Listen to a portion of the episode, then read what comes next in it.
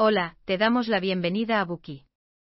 Hoy descubriremos Orgullo y Prejuicio, una de las obras maestras de la prestigiosa novelista británica Jane Austen.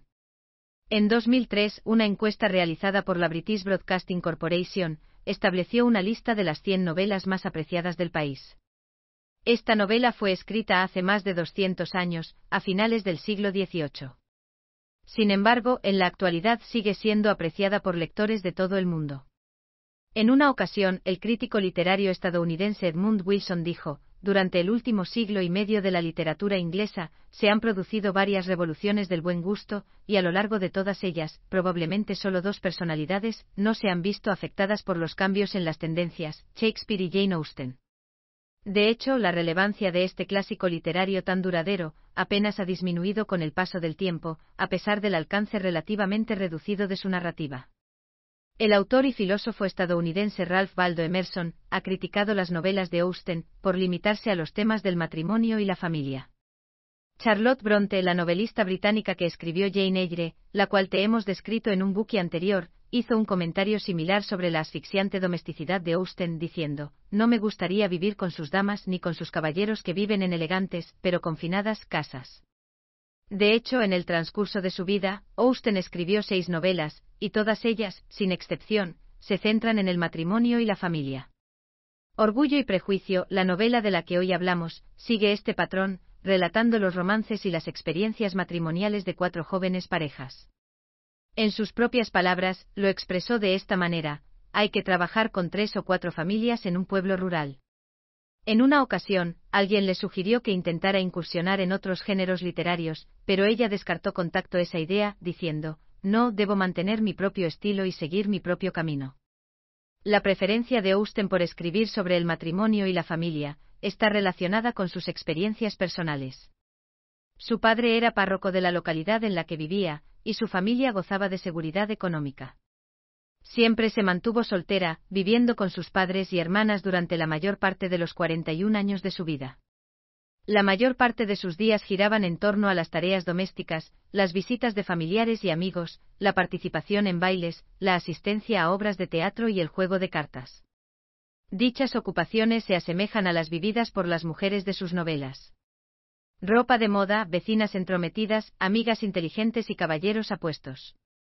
Sus tramas se desarrollan a partir de acontecimientos aparentemente comunes, como los bailes, las visitas sociales para tomar el té, las cenas familiares, las partidas de cartas, así como otros innumerables episodios de charlas y paseos ociosos. Sin embargo, el restringido alcance de sus obras no obstaculizó la visión de Austen. Es posible que la mejor representación de las perspectivas de Austen se halle en algo que dijo Elizabeth Bennet, la protagonista femenina de Orgullo y Prejuicio. En un ambiente rural, uno se desenvuelve en una sociedad muy confinada y poco variada. Elizabeth responde, pero las personas en sí son tan diferentes que siempre hay algo nuevo que observar en ellas. Si bien los personajes escritos por Austen tenían limitaciones, a través de ellos siempre pudo revelar aspectos importantes de la vida. La autora escribió sobre las facetas universales y variadas de la naturaleza humana. A continuación, revelaremos nuestra interpretación de la novela en tres partes. Descubriremos cómo la sencilla historia de Austen sobre el matrimonio y la familia ha superado la prueba del tiempo y ha seguido tocando el corazón de muchos incluso hasta nuestros días. En la primera parte, ofreceremos un resumen de la trama de la novela. En la segunda parte, explicaremos cómo en la novela, Jane Austen presenta diversas perspectivas sobre el matrimonio. En la tercera parte, revelaremos varios aspectos fundamentales de la comedia de la novela. Primera parte. Resumen de la trama. Es universalmente reconocido que un hombre soltero en posesión de una buena fortuna, debe andar en busca de una esposa. Cuando un hombre soltero se muda a un lugar nuevo, todas las familias de dicha localidad con hijas elegibles, que aún no se han casado estarán, indudablemente, ansiosas por conocerlo. Si todo sale bien, una de estas chicas tendrá la suerte de casarse con él. Al principio de la novela a la familia Bennet, perteneciente al pueblo de Longbourn, se le presenta la oportunidad de casar a sus hijas. Bingley, un soltero con unos ingresos anuales de entre 4.000 y 5.000 libras, ha arrendado Nedefield Park recientemente. Al recibir la noticia de que Bingley está a punto de mudarse, la señora Bennet se emociona tremendamente. Tiene la esperanza de que este recién llegado, un soltero adinerado, se encapriche de una de sus hijas y decida casarse con ella. Porque la señora Bennet está tan ansiosa por casar a sus hijas con hombres ricos. Los Bennet llevan una vida cómoda con suficientes recursos materiales. La familia recibe colectivamente un subsidio anual de unas 2.000 libras procedentes del patrimonio del señor Bennet. Algo que hay que tener en cuenta es que en esta época, los ingresos anuales de las institutrices apenas alcanzan las 25 libras. Por lo tanto, el afán de los Bennet por casar a sus hijas no se debe a la incapacidad de mantenerlas económicamente. La situación es la siguiente, según las leyes de sucesión de bienes en la Inglaterra de entonces, el patrimonio del señor Bennet no puede venderse ni hipotecarse. Solo puede ser transferido a un heredero varón, quien sea el pariente masculino más cercano del actual propietario, es decir, el señor Bennet. Al no tener hijos varones, tras su muerte la herencia pasará inevitablemente a un pariente masculino lejano. La esposa y las cinco hijas del señor Bennet solo recibirán un total de cinco mil libras entre todas. Sin duda, esa mísera suma será insuficiente para que todas ellas puedan subsistir.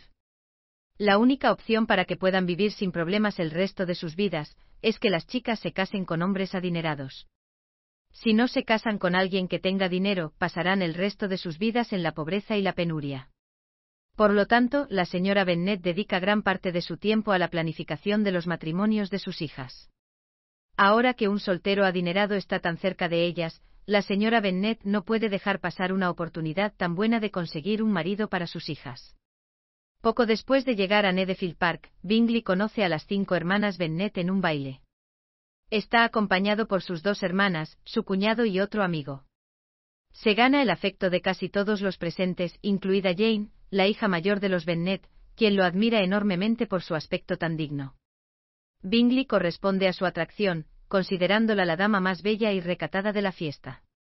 Enseguida, fascinados el uno por el otro, la semilla del amor brota en los corazones de esta joven pareja. Darcy es el amigo de Bingley que lo había acompañado al baile. Es de contextura robusta, de rasgos y modales refinados, y se rumorea que cobra un subsidio anual de 10.000 libras. En teoría, con esos excepcionales atributos, debería atraer las miradas de las jóvenes donde quiera que vaya, sin embargo, las mujeres se mantienen al margen por su tendencia a comportarse con arrogancia, mirando por encima del hombro a los demás. Cuando Bingley le sugiere a Darcy que acompañe a Elizabeth a bailar, este le replica que no la encuentra lo suficientemente atractiva, y que por lo tanto, no es digna de bailar con él. Una vez que la familia Bennet conoce a la familia Bingley en el baile, comienzan las visitas sociales entre ellos. El amor y la admiración que Jane y Bingley se profesan mutuamente son cada vez más profundos a medida que se conocen mejor. La aversión de Elizabeth hacia Darcy y su arrogancia persiste, pero poco a poco, Darcy comienza a enamorarse de Elizabeth. Además, su naturaleza generosa y juguetona le parece absolutamente adorable. Un día, Jane recibe una carta con una invitación procedente de Caroline, la hermana de Bingley. Jane ha sido invitada para que sea su huésped en Nedefield Park. Entonces, en cuanto termina de concretar la invitación, Jane parte a caballo hacia Nedefield Park. La madre de Jane, la señora Bennet, insiste en que la joven debe ir a caballo, lo cual es una artimaña. Si Jane llega a Nedefield Park a caballo, podría ser un inconveniente para ella volver a casa, cuando empiece a llover. Se puede apreciar la meticulosidad con la que la señora Bennet ha planeado todo. Tiene la intención de ayudar a su hija a contraer matrimonio y mantenerse a salvo. Ante la inclemencia de la lluvia, Jane no tiene más remedio que pasar la noche en Nedefield Park. Sin embargo, debido al frío que provocó la lluvia durante el trayecto, al segundo día, Jane cayó enferma. Al recibir la noticia de la enfermedad de Jane, Elizabeth decide ir a visitar a su hermana inmediatamente. Por desgracia, el carruaje de la familia no está disponible, y ella no sabe montar a caballo, así que Elizabeth se dirige hacia Nedefield Park a pie. Al llegar a la casa, después de cruzar los campos y caminar por los senderos embarrados, sus medias están mojadas y sucias. Elizabeth se queda con Jane en Nedefield Park durante tres o cuatro días. Este escenario le ofrece a Austen un espacio reducido, para que sus personajes clave interactúen y mejoren su comprensión mutua. Al hacerlo, revelan otros aspectos de sus personalidades. Mediante las descripciones de varias charlas y paseos por el recinto, Austen realza las emociones de sus personajes. Cuando Jane está cerca, apenas se da cuenta de que hay otras personas a su alrededor. A primera vista a las hermanas Bingley parece preocuparles muy poco la enfermedad de Jane, y cuando lo hacen es para cuidar las apariencias. Además, critican con frecuencia a Elizabeth a sus espaldas, comentando su mal aspecto y su falta de delicadeza. Incluso ridiculizan su forma de caminar, y se burlan de los señores Bennet por su falta de educación. Darcy, por su parte, tras varios enfrentamientos verbales con Elizabeth, se da cuenta de que su simpatía por ella va en aumento. Sin darse cuenta, comienza a dedicarle tiempo y atención. Cuando el estado de Jane empieza a mejorar, ella y Elizabeth se marchan, y se dirigen a su casa. Luego llega un visitante que no es otro que el primo del señor Bennet, William Collins, el pariente masculino lejano antes mencionado, el que va a heredar los bienes del señor Bennet cuando éste muera. Además, gracias a la ayuda de su amante Lady Catherine de Bourgh, tiene cierta garantía debido a la expectativa del legado involuntario del señor Bennet. Esta favorable posición le permite cobrar un subsidio decente, además de proporcionarle una casa cómoda en la que vivir. Ahora que le va bien en la vida, también está dispuesto a considerar la posibilidad de contraer matrimonio. Las primeras candidatas que le vienen a la cabeza no son otras que las hermanas Bennet, de las que se rumorea que son hermosas a su manera. Además, si se salía con la suya, y se casaba con una de ellas, sería una forma de compensación para la familia Bennet. Collins podría heredar impunemente los bienes de los Bennet, exento de culpa en el futuro. Sin embargo, en cuanto se entera de que Jane ya está enamorada de otro posible pretendiente, cambia de opinión y corteja a Elizabeth, la hermana de Jane, segunda en edad y belleza. En cualquier caso, a las hermanas Bennet no les agrada Collins en absoluto. Este no para de hablar de la generosidad y amabilidad de la honorable Lady Catherine de Bourgh, así como de la satisfacción que le producen sus jardines y su finca en Hansford. Durante las charlas ociosas después del almuerzo aprovecha cualquier oportunidad para sermonear a las hermanas sobre las enseñanzas de los santos y pontificar sobre otras moralidades anticuadas. Por suerte no tardan en encontrar un nuevo amigo, George Wickham, un joven militar mucho más simpático. Sus interacciones con las hermanas son una fuente de gran alegría que las entretiene. No solo eso, sino que es una persona sumamente sincera en sus gestos, y honrada en su comportamiento. Su franqueza lo lleva a confiarle a Elizabeth sus desafortunados antecedentes familiares, lo cual despierta su simpatía. Según cuenta Wickham, su padre solía auxiliar al padre de Darcy. Cuando el viejo señor Darcy falleció, dejó un testamento en el que le ordenaba a su hijo, que ayudara a Wickham a profesar el sacerdocio y convertirse en párroco. Sin embargo, Darcy no cumplió el deseo de su padre. Cuando Elizabeth se entera de esta historia, su imagen de Darcy empeora y sus sentimientos de simpatía hacia Wickham aumentan. Elizabeth también descubre quién es la patrona de Collins, así como que Darcy ha sido convencido de casarse con la señorita de Borg en el futuro, para que las dos familias puedan combinar sus importantes patrimonios. En este punto, Austen ha esbozado la dinámica de las relaciones entre sus personajes clave, dándoles forma. La pareja de Jane y Bingley se admira mutuamente. Collins está a punto de pedirle matrimonio a Elizabeth, y tanto Darcy como Wickham se debaten entre seguir adelante con sus respectivas relaciones con ella. Es posible que la señorita de Braff también se case con Darcy. Con estos escenarios tan cambiantes, Austen ha generado mucho suspenso en sus lectores. Jane y Bingley podrán casarse. Elizabeth aceptará la propuesta de Collins. Darcy y Wickham seguirán luchando por Elizabeth. Prosigamos y comprobemos cómo se desarrolla la historia. Tras asistir a varias cenas y bailes con las hermanas Bennet, Collins finalmente le propone matrimonio a Elizabeth. Le asegura amablemente a Elizabeth que si ella dice sí, no le exigirá nada en cuanto a su herencia. Sin embargo, lo que no pudo prever, ni siquiera en sus sueños más descabellados, fueron los sentimientos de Elizabeth. Ella rechaza su prometedora propuesta porque, según dice, los sentimientos se lo prohíben por completo. Cuando la señora Bennet contempla a su hija, incapaz de distinguir lo que es mejor para ella, arruinando la oportunidad y el potencial de un gran partido, se enfurece tanto que cae enferma. Sin embargo, a pesar de ese rechazo, Collins no abandona la búsqueda de una esposa. En esta ocasión, dirige su intención amorosa hacia Charlotte Lucas, una buena amiga de Elizabeth. No pasan ni dos días y ya logra conquistar el corazón de Charlotte. Cuando esta noticia llega a los oídos de Elizabeth y de la señora Bennet, ambas se enfurecen, Elizabeth no puede creer que Charlotte se haya enamorado de un tonto como Collins, y la señora Bennet no puede creer que su hija haya dejado escapar una oportunidad tan excelente para casarse. Una vez que las expectativas matrimoniales de Elizabeth desaparecen, Jane, quien en un principio parecía disfrutar de las oportunidades más prometedoras en este sentido, se enfrenta a un gran contratiempo, sus esperanzas se ven frustradas. Jane recibe una carta emitida por Caroline, en la que le informa que toda la familia pasará el invierno en Londres, sin intención de regresar a Netherfield Park. Sin embargo, cuando intenta visitarlo, encuentra una fuerte resistencia por parte de las hermanas Bingley. Así pues, las dos hijas en las que la señora Bennet había depositado sus esperanzas, Jane y Elizabeth, han perdido sus posibilidades de contraer matrimonio. Los sueños de aquella mujer quedan aplastados. Tras la partida de los Collins y los Bingley, Elizabeth comienza a desarrollar una relación más íntima con Wickham. Cuando Elizabeth empieza a contemplar la posibilidad de que tengan una relación formal, él le profesa su amor a otra persona. En caso de que Wickham logre conquistarla, es posible que adquiera bienes valorados en 10.000 libras.